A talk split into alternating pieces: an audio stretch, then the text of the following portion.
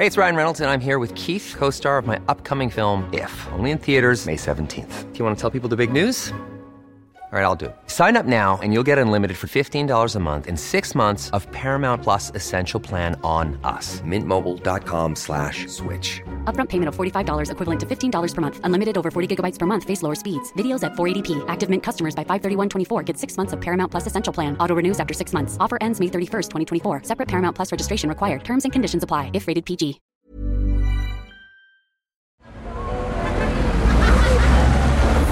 Podcast Network Asia. Isang paalaala, ang susunod na kabanata ay naglalaman ng mga salita at pahayag na maaari magdulot ng takot, pangamba at pagkabahala sa mga nakikinig, lalo na sa mas nakababatang gulang. Huwag magpatuloy kung kinakailangan. Ito ang mga kwentong bumuo ng ating nakaraan. Mga kwentong unang narinig sa mga liblib na lugar o sa mga pinakatagong bulong-bulungan. Dito ay pag-uusapan natin ang mga kwentong kababalaghan at misteryo na humalo sa kultura, kasaysayan at kamalayan nating mga Pilipino. Ang ating campsite ay isang safe space at bukas para sa lahat ng mga gustong makinig o kahit gusto mo lamang tumahimik at magpahinga. Ako si Earl, ang inyong pong campmaster. At ito, ang Philippine Camper Stories.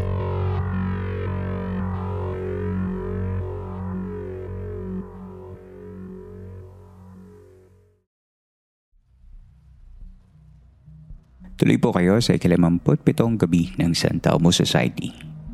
Kumusta kayong lahat? Sana ay napapakinggan ninyo ang episode na ito sa maayos na kalagayan. Kung ito man ang unang beses mong makinig sa ating podcast o isa ka sa mga regular campers na nakikinig kada episode pero hindi pa nakafollow, ay hinihiling ko na sana ay i-follow mo na ang Philippine Camper Stories podcast sa Spotify at kung magustuhan mo ang episode at ang show na ito, ay bigyan mo naman sana ng 5-star rating. Importante ito para sa mga shows na gaya ng Philippine Camper Stories para mas lumawak pa ang audience reach natin at mas marami pang makinig sa ating programa. Mas maraming makakapakinig sa atin ay mas maraming support ang makukuha natin para mas magtagal pa ang ating podcast.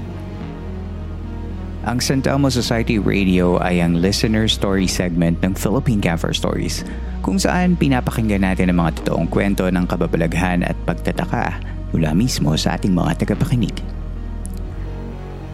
Ang una nating kwento ay mula kay Alexander tungkol sa kwento ni Tatay Eddie. Kung sino siya, halika at kilalanin natin.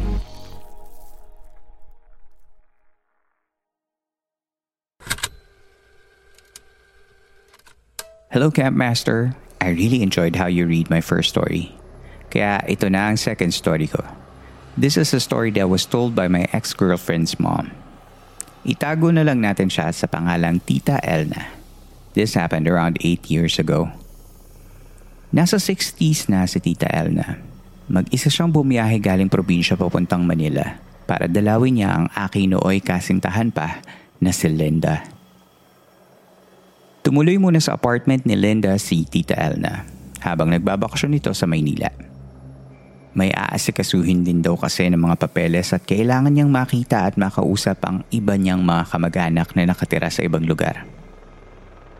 Pinakilala ako ni Linda nang minsan akong dumalaw at nagdala na din ng pasalubong sa kanila. Masarap magluto si Tita Elna. Mabait at napaka-soft spoken. Nagluto siya ng Bicol Express panghapunan namin nung araw na yon.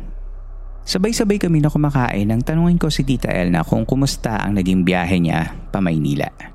Ayos lang naman daw at di siya nahirapan kahit nasa labing dalawang oras din na naging biyahe niya sa bus.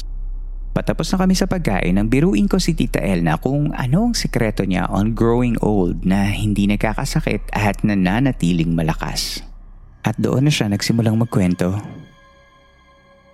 Siguro, galing sa tatay kong manggagamot sabi ni Tita Elna. Itatago na lang natin ang tatay ni Tita Elna sa pangalang Tatay Eddie. Kilala daw si Tatay Eddie sa kanilang lugar na nagpapagaling ng mga may sakit. Dinadayo pa nga daw ito ng mga tao mula sa malalayong lugar. Pero sa likod ng galing ni Tatay Eddie sa panggagamot, mayroon daw itong madilim na sekreto.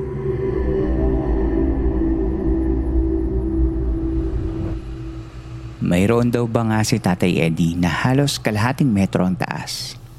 Kulay itim at may takip na tela at kahoy. Umaalingasaw din daw ang amoy ng banga kapag binubuksan ito ni Tatay Eddie tuwing umaga para maglagay ng isang tipak na karne na kasing laki ng lata ng sardinas. Tila ba may pinapakain si Tatay Eddie sa loob ng banga araw-araw?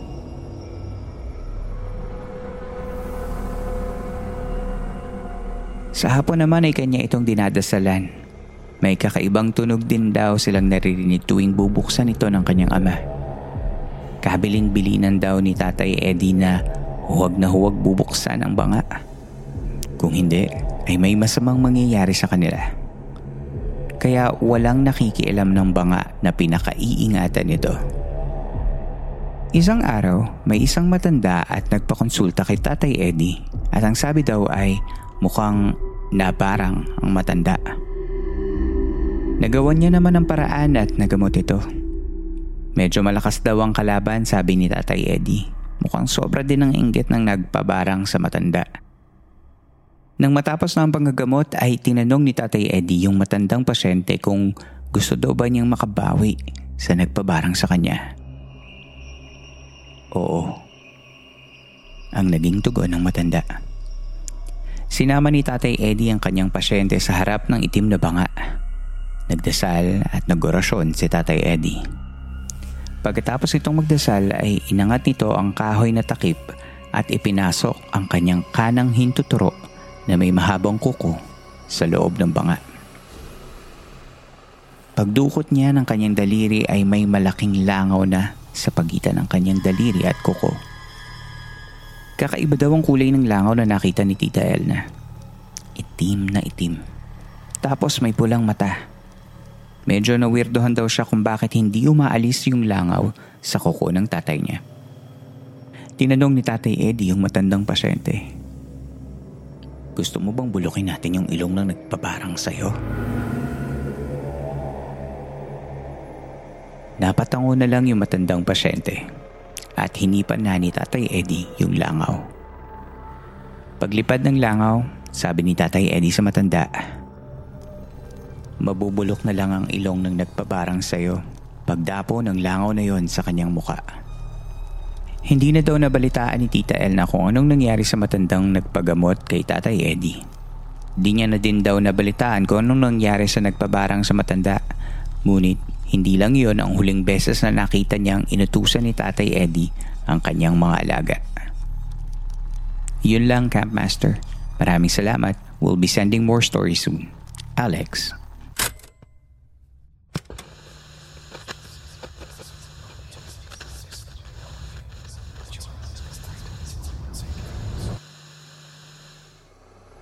Hello Alex, maraming salamat sa pagpapadala mo ng kwento ni Tita Elna at ng kanyang tatay Eddie.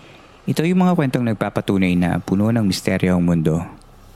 Ano ang gulong kinasangkutan ng kliyente ni Tatay Ed at binarang ito at nakuha din itong ibalik ang barang. Naalala ko yung episode sa isang series na Folklore Season 2 na pinamagatang 7 Days of Hell kung saan itinampok si Dolly De Leon bilang Lourdes na humingi ng tulong sa manggagamot na si Mang Celso. Hindi ko gusto i-spoil ang kwento pero napaka-interesting ng character ni Mang Celso at ng kanyang mga choices nagkaroon ng impact sa mga buhay ng mga tao sa paligid niya at ni Lourdes. Ang gusto ko doon ay yung tanong ni Lourdes sa huli ng episode na kung paano sisingilin ng batas ang mga taong gaya ni Mang Celso kung kinakailangan. Sa kwento ni Alex, saan at paano natin masasabi kung saan natatapos ang hustisya bago ito makatawid sa hangganan ng paghihiganti. Talaga namang isang magandang kwento mula sa kasama nating camper na si Alex. Pero ano ang sekreto ni Tita Elna sa pagiging young at healthy? Barang ba?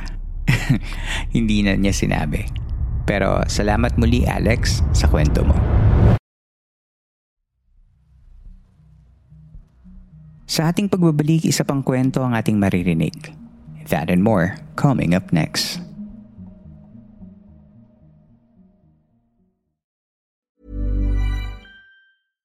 How would you like to look five years younger? In a clinical study, people that had volume added with Juvederm Voluma XC in the cheeks perceived themselves as looking five years younger at six months after treatment. Look younger, feel like you. Add volume for lift and contour in the cheeks with Juvederm Voluma XC. Reverse signs of aging by adding volume to smooth laugh lines with Juvederm Volure XC. For important safety information and to find a licensed specialist, visit juvederm.com. That's J U V E D E R M.com. Not for people with severe allergic reactions, allergies to lidocaine, or the proteins used in Juvederm. Common side effects include injection site redness, swelling, pain, tenderness, firmness, lumps, bumps, bruising, discoloration, or itching. There's a risk of unintentional injection into a blood vessel, which can cause vision abnormalities, blindness, stroke, temporary scabs, or scarring. Talk to a licensed specialist to find out if it's right for you. Hey, it's Ryan Reynolds, and I'm here with Keith, co star of my upcoming film, If, only in theaters, May 17th. Do you want to tell people the big news? All right, I'll do it. Sign up now and you'll get unlimited for $15 a month in six months of Paramount Plus Essential Plan on us. Mintmobile.com slash switch. Upfront payment of $45 equivalent to $15 per month. Unlimited over 40 gigabytes per month. Face lower speeds. Videos at 480p. Active Mint customers by 531.24 get six months of Paramount Plus Essential Plan. Auto renews after six months. Offer ends May 31st, 2024. Separate Paramount Plus registration required. Terms and conditions apply if rated PG.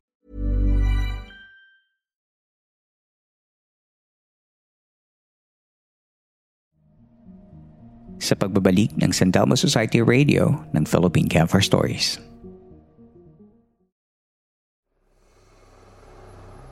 Ang ating next storyteller ay si Jobs, isang business owner at mountain climbing enthusiast. At syempre, isa rin siyang listener ng ating podcast. Mayroon siyang isang kwento na gusto niyang ibahagi sa ating campsite. That's why I invited her over to our show to give us this strange story herself. Huwag na nating patagalin pa. Let's call on Jobs. Hello, Jobs. Hello, good morning, good evening, uh, good afternoon sa mga fellow uh, campers natin dyan. Ayan. So, uh, Jobs, um, ikaw ay nag-send sa atin ng uh, story. Uh, if I'm not mistaken, uh, tinitingnan ko pa nga kanina, sabi ko parang antagal na nung first story na yun, di ba? Na nag-send ka, eh, episode 85 pa yata yun. So parang, I don't know, that was the second year of the podcast, if I'm not mistaken. Uh, so ngayon, nagbabalik ka, may bago kang story. Pero sa mga hindi pa nakapakinig, and uh, syempre, uh, ngayon ka lang nila nakita ngayon, may, may video component na ngayon, magka, magkausap tayo. No? Dati kasi nag-send ka lang ng story. Uh, tell us um, who you are, what do you do para naman may idea kami kung uh, sino ka. Okay. So I'm Jobs. Um, yun nga, nag nag-send na ako ng uh, I think one or two stories before. I'm from uh, Binangonan, Rizal. Um, I'm a full-time mom, pero during weekends, I'm working on my uh, street cafe. Oh, nice. May sarili kang business. Mm, yeah. Alright. Sige. Um, so ngayon, um, yung nakita ko yung email mo sa akin, no? So I think it's about um, uh, hiking ba? Tama ba, hiking? Oo. Yeah, Since, could, uh, could you tell us a story about what happened dun sa medyo interesting yung story mo? Mm-mm. Naisip ko siyang i-share kasi yun nga yung yung concept nitong um uh, we're, we're on a campsite ganyan. Yes, uh, so I I decided to share it. Um I used to climb mountains with my husband uh 2009, 2012 until the pandemic hit. Okay. Yun. Tapos, the story that I will be sharing is about uh, our experience dun sa uh, Mount Cristobal or kung fan ka ng mga paranormal um, stories, um, Mount Cristobal is also known as the Devil's, Devil's Mountain. Mountain. Yun. Yun. So, that was way back um, August 2012 when we hiked uh, Mount Cristobal. Tapos, noon pa man, nakakarinig-rinig na ako ng mga like paranormal stories about about this mountain. Pero nung nag-decide yung team namin na akitin yung bundok, um, I conditioned myself na ay sige ba al- alam mo yun mind over matter lang Mhm. baka kasi um, alam mo yun, baka hindi naman totoo. Para at least hindi hindi ko ma-imbibe yung, yung negative energy kung meron man. Yes. Tapos, um, so we're on our way. Um, okay yung okay yung klima the time. Uh, maaraw, umaga pa lang as as early as 6 a.m. trick na yung araw, ganyan. Pero nung nagse-start na kaming mag-hike along the trail, umulan ng sobrang lakas. Like like bagyo level, ganon. Na hindi at first hindi mo siya maiisip eh. Hindi nga kami nag-prepare ng ano, ng tag dito, ng raincoat kasi nung nag-forecast kami ng weather, everything's fine. Yan. Mm. Pero we decided to continue ascending. And then, that's when I remember na sabi nila kapag ayaw ng mga entities dun sa bundok na yun na umakit kayo, you'll have that kind of weather. Mm. Tapos, ah, naisip ko na, ah, okay, sige, hindi, hindi magiging madali yung climbing experience na yon. Okay. Tapos, narating namin yung campsite and it's already dark. So, madilim na. We, uh, we set up our tents. Tapos, we Mm. cooked our dinner. Kain. Yan. After, siguro ilang, uh, I mean, after our dinner, um, tulog na kaming lahat. Tapos, I, I don't know kung anong oras na yon pero I'm guessing it's midnight. Um, wala ka ng ibang maririnig. Kuliglig na lang, yung patak na lang ng ulan. Mm. Kinabahan ako kasi I noticed na there's someone or something scratching our tent.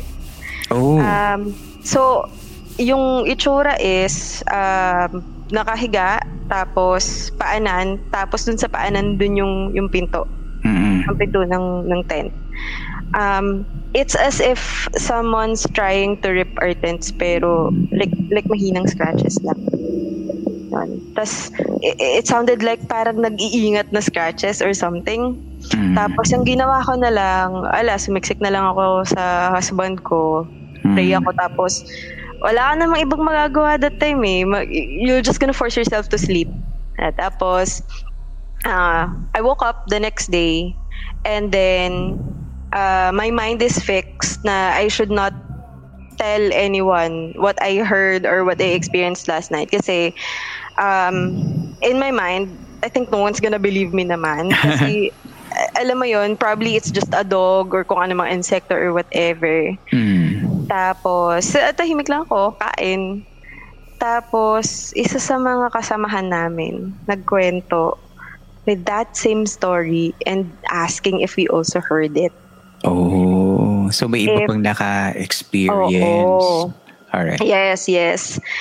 Um, kasi if if anyone decided to open our tents naman or their tents, tapos ipaprank lang, maririnig kong bubuksan ba yung yung, Yung zipper, kanilang- ganyan. yung- kasi yung sobrang Tent nila. Mm, mm-mm, kasi sobrang tahimik eh. Mm. Tapos, magkakatapat lang yung tent namin. Mm. So, yun. Wala rin i- kaming ibang katabing group of campers that time.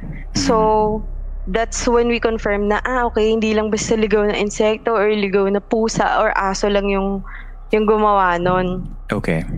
Ah, especially na hindi lang siya sa tent namin nangyari. Tapos, yun, ah, we, we still decided to shrug it off. Kasi, parang, parang for us or for me, it's already given eh. Kasi bundok Mm. yun, diba? Mm. Tapos yun, um, daytime, Naalala mo ba kung ilang Mm. ilan kayong mga magkakasama noon sa sa camp? siguro mga 10 to 12 packs kami nun. Okay, tas maraming tents, magkakasama yung mga tents. And then yung tent, mga nasa 4 to 4 to 5. Mm. 4 to 5 tents yun. Okay. Yon.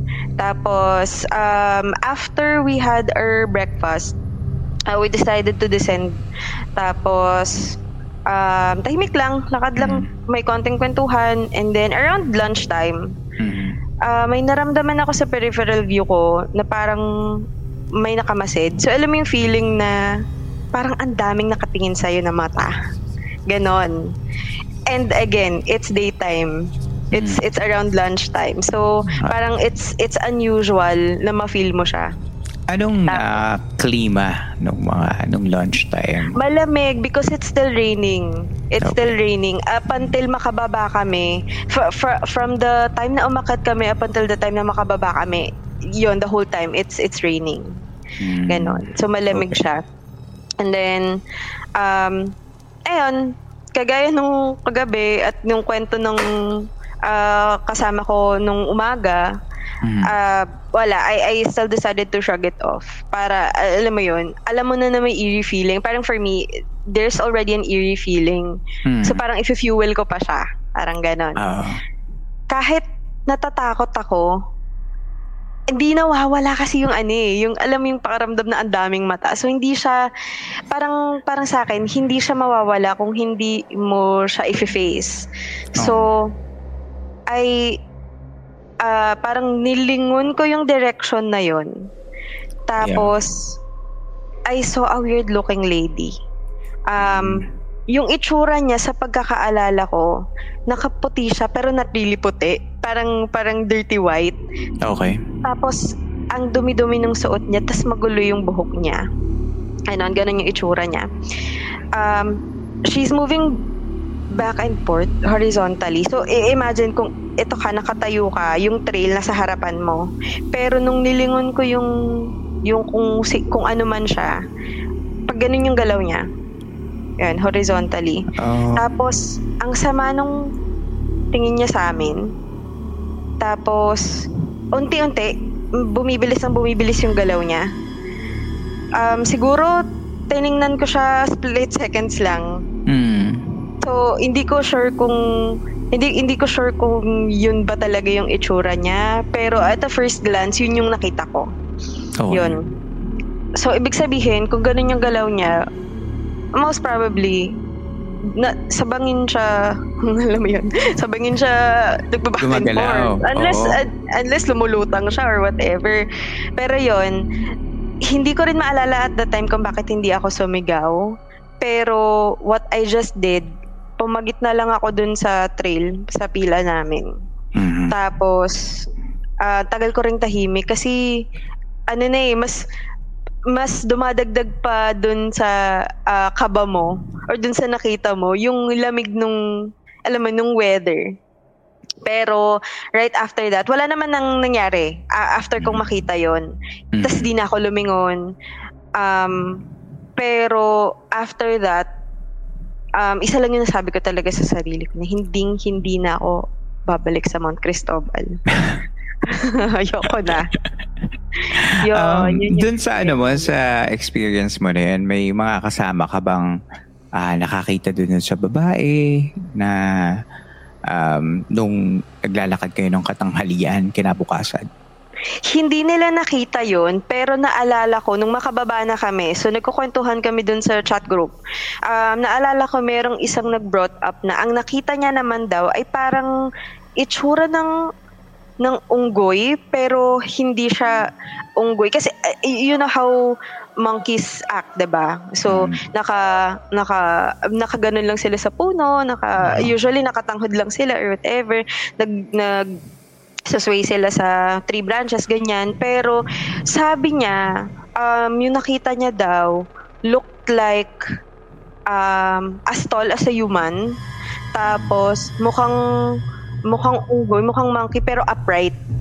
Ganon. And then, Okay. nakatingin din sa amin. Mm. So, I'm not sure if yun din yun. Yun, yun lang yung isa Or iba lang ang iba lang ang register sa kanya. Oo, pwedeng ganon. Pwede ganun. Okay. Alright. Pero yung um, pakiramdam ng mga tao habang... Kasi mas parang nakakatakot. Na, well, nakakatakot pareho yung nangyari sa'yo. No? Yung parang sa, yung sa gabi may nagbubukas. Pero it could be... It could be pwede rin kasing kung magpapaka-logical ka or magpapaka... I don't know, gusto mo lang siyang i-debunk or something. Pwede, pwede siyang ligaw na hayop, 'di ba Na parang Oo, naghahanap oo. ng pagkain kasi parang um, marami kayo doon tapos baka may naaamoy na food, 'di ba? Pwede Oo, naman oo. Pwede naman. Yun din yung naisip ko kasi um, parang parang nung bago ko pinagtagpi-tagpi yung yung mga scenarios, ah, naisip ko ay baka aso lang yun.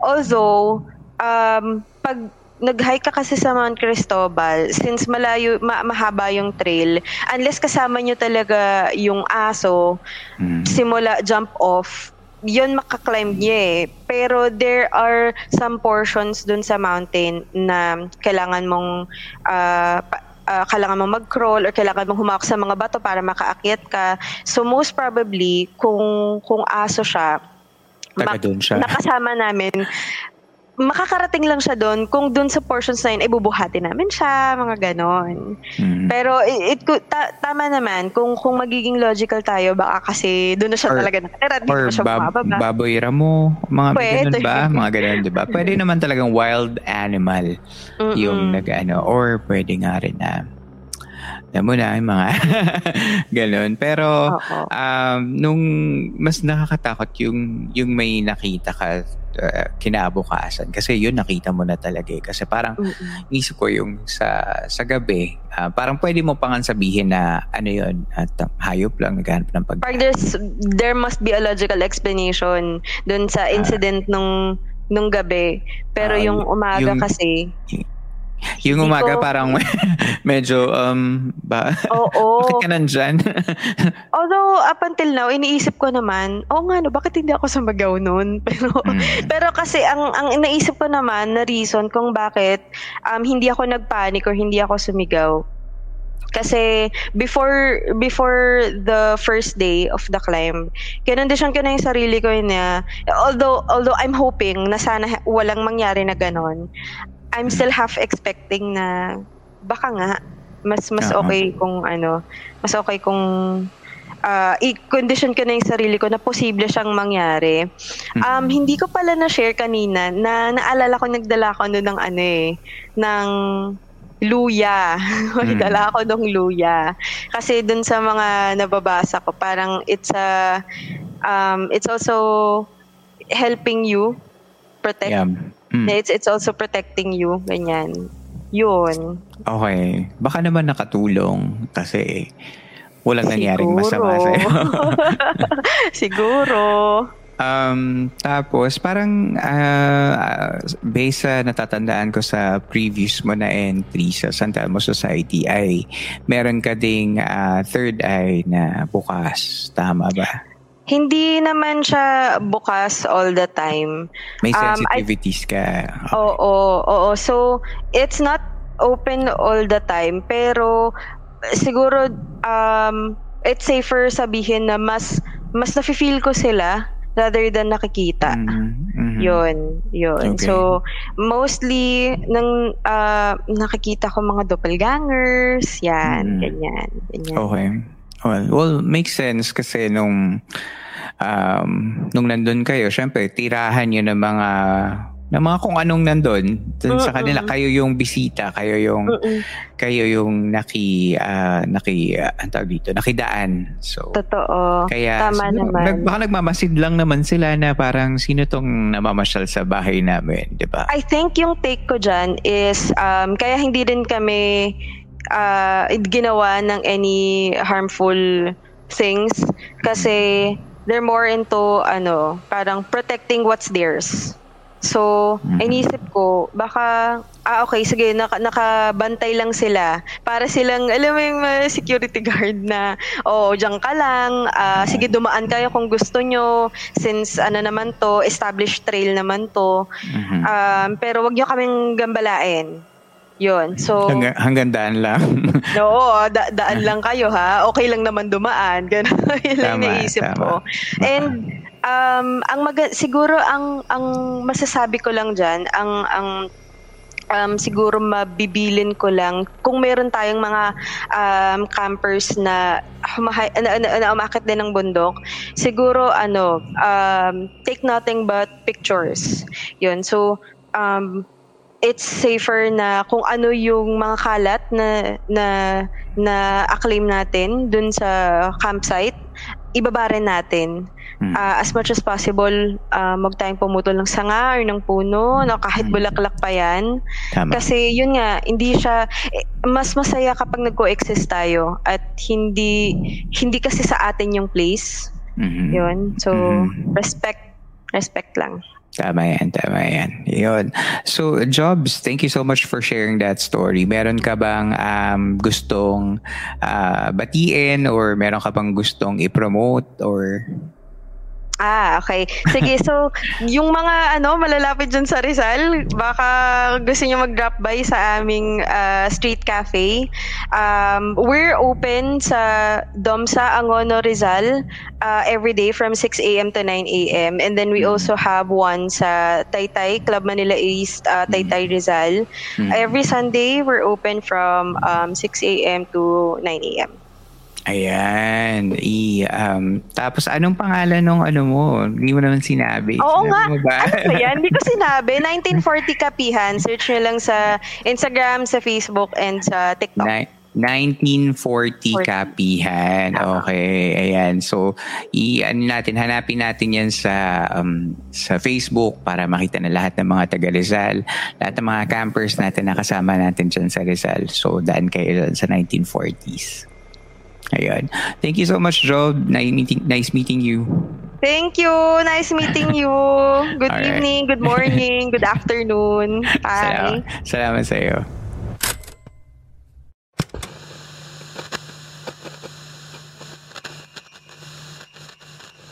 Maraming salamat muli sa ating kasamang camper na si Jobs for that San Telmo Society story.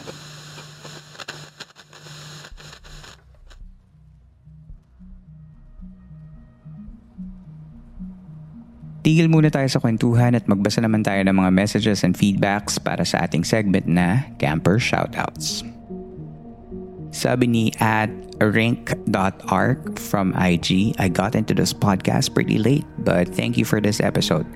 I'm not LGBTQ, but that parting message was so beautiful, it made me tear up. Maraming salamat din kahit nasa ibang bansa na ako at nakakarinig pa rin ako ng Tagalog na hindi masyadong Taglish. Thank you for that comment. Um, the episode that she was talking about, episode 22, mga kwentong LGBT sa mitolohiyang Pilipino na in-upload natin noong 2021. So, medyo matagal na. So, sana kung hindi nyo pa napapakinggan ay pwede nyo rin yung i-search sa ating Spotify channel.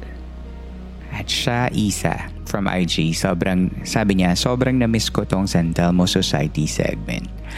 Ayan, ito na ulit ang San Telmo Society segment. So, um, I know na nasa middle pa tayo ng conspiracy theory series pero uh, for um, personal reasons hindi ko maituloy yung series kasi medyo busy na sa life kaya yung syempre it takes a lot of um, research dun sa mga episodes natin na yun um, para sa akin kasi mas madaling gawin tong San Telmo Society uh, radio segment because um, the stories are coming from the campers themselves. So, um, and very much naman na nai-enjoy ng mga tao yung San Telmo Society Radio. So, magbabalik pa rin naman yung iba pa nating um, stories na may um, theme like yung conspiracy theories or urban legends and we have that uh, for the rest of the year. But for now, we're uh, gonna have some San Telmo Society um, episodes. Sabi ni at Maria Gracia from IG, if you're like me na super love ang Philippine folktales, legends, myths, and especially horror or crime stories, this podcast is really for you. Sa ganda ng storytelling, you will be engrossed in each episode.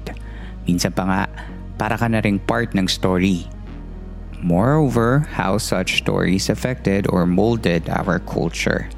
I don't know if weird lang ako or whatever but makarelax jud ko basta mag-listen ng podcast na ito. Uh, Grace, dagang salamat uh, sa iniwang mong comment sa IG. Maraming salamat. Um, I really appreciate the words that you gave me. Maraming maraming salamat. Sabi naman ni at Nikitita Ray, sa galing din sa IG. Hi Camp Master, just want to share that I recommended your program to my office mates. Naka-Bluetooth speakers pa habang nagla-lunch kami. Listening party with extra kwentos of our own kaya napapatagal ang lunchtime. Bukod sa magagandang stories, I love the show kasi the topic ranges from historical to scientific to folklore. Very informative talaga and nakaka-relax pakinggan ang boses mo. Feeling kasama ang listener sa loob ng story dahil sa special sound effects. Shoutout po sa mga kapantry buddies ko na sila Ruby, Jesame, Jamiko, Rodel, Mingay, and Ampon.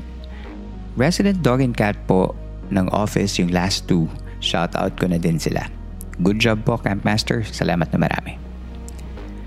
Ayan, at Nikitita Ray, thank you so much for um, recommending our show to your office mates. At hello sa lahat ng mga office mates mo dyan.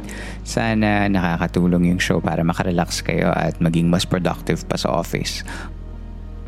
Sabi naman ni at CJ De Robles from our Facebook page, Look it up on Google because I had a hard time imagining kokok. Nakakakilabot nga.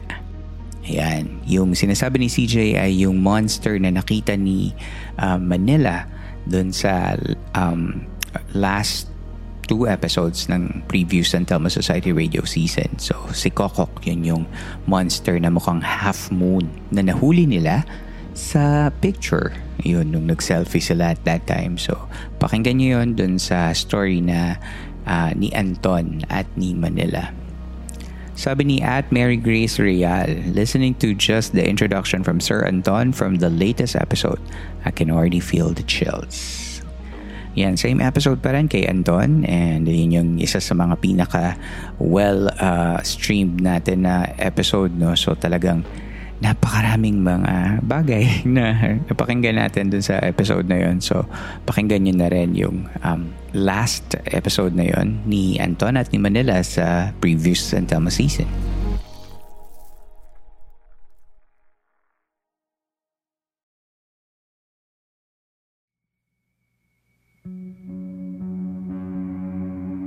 If you have any thoughts about a podcast you want to share, go ahead and tag the social media channels of the show or join the Philippine Camper Stories Facebook group, The Campsite. The link will be at the episode's show notes.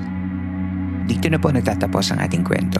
Kung nagustuhan mo ang episode na ito, you can support the show by giving tips via Patreon, Coffee, PayPal, or GCash. All the links will be posted in our episode show notes and your tips help in creating this show. Maaari nyo ring tulungan ng ating campsite sa pamamagitan lamang ng pag-like sa ating mga social media channels at sa pagbibigay ng rating sa Spotify, Apple Podcasts at sa Facebook page ng ating show. Maliit na bagay lamang ngunit malaking tulong ito upang lalong makaabot ng mas marami pang tagapakinig ang ating programa. Muli, maraming salamat po sa inyong pakikinig. Magkita tayong muli sa susunod na kwento. Ako si Earl. At ito ang San Telmo Society radio segment ng Philippine Campfire Stories.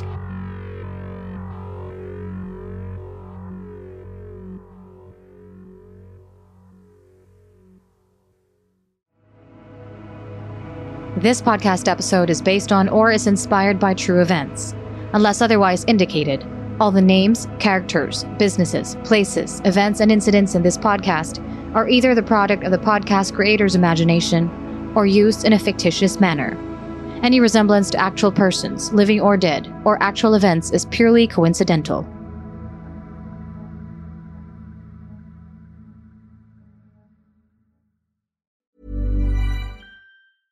Planning for your next trip? Elevate your travel style with Quince. Quince has all the jet setting essentials you'll want for your next getaway, like European linen premium luggage options, buttery soft Italian leather bags, and so much more. And is all priced at 50 to 80% less than similar brands. Plus, Quince only works with factories that use safe and ethical manufacturing practices. Pack your bags with high-quality essentials you'll be wearing for vacations to come with Quince. Go to quince.com/pack for free shipping and 365-day returns.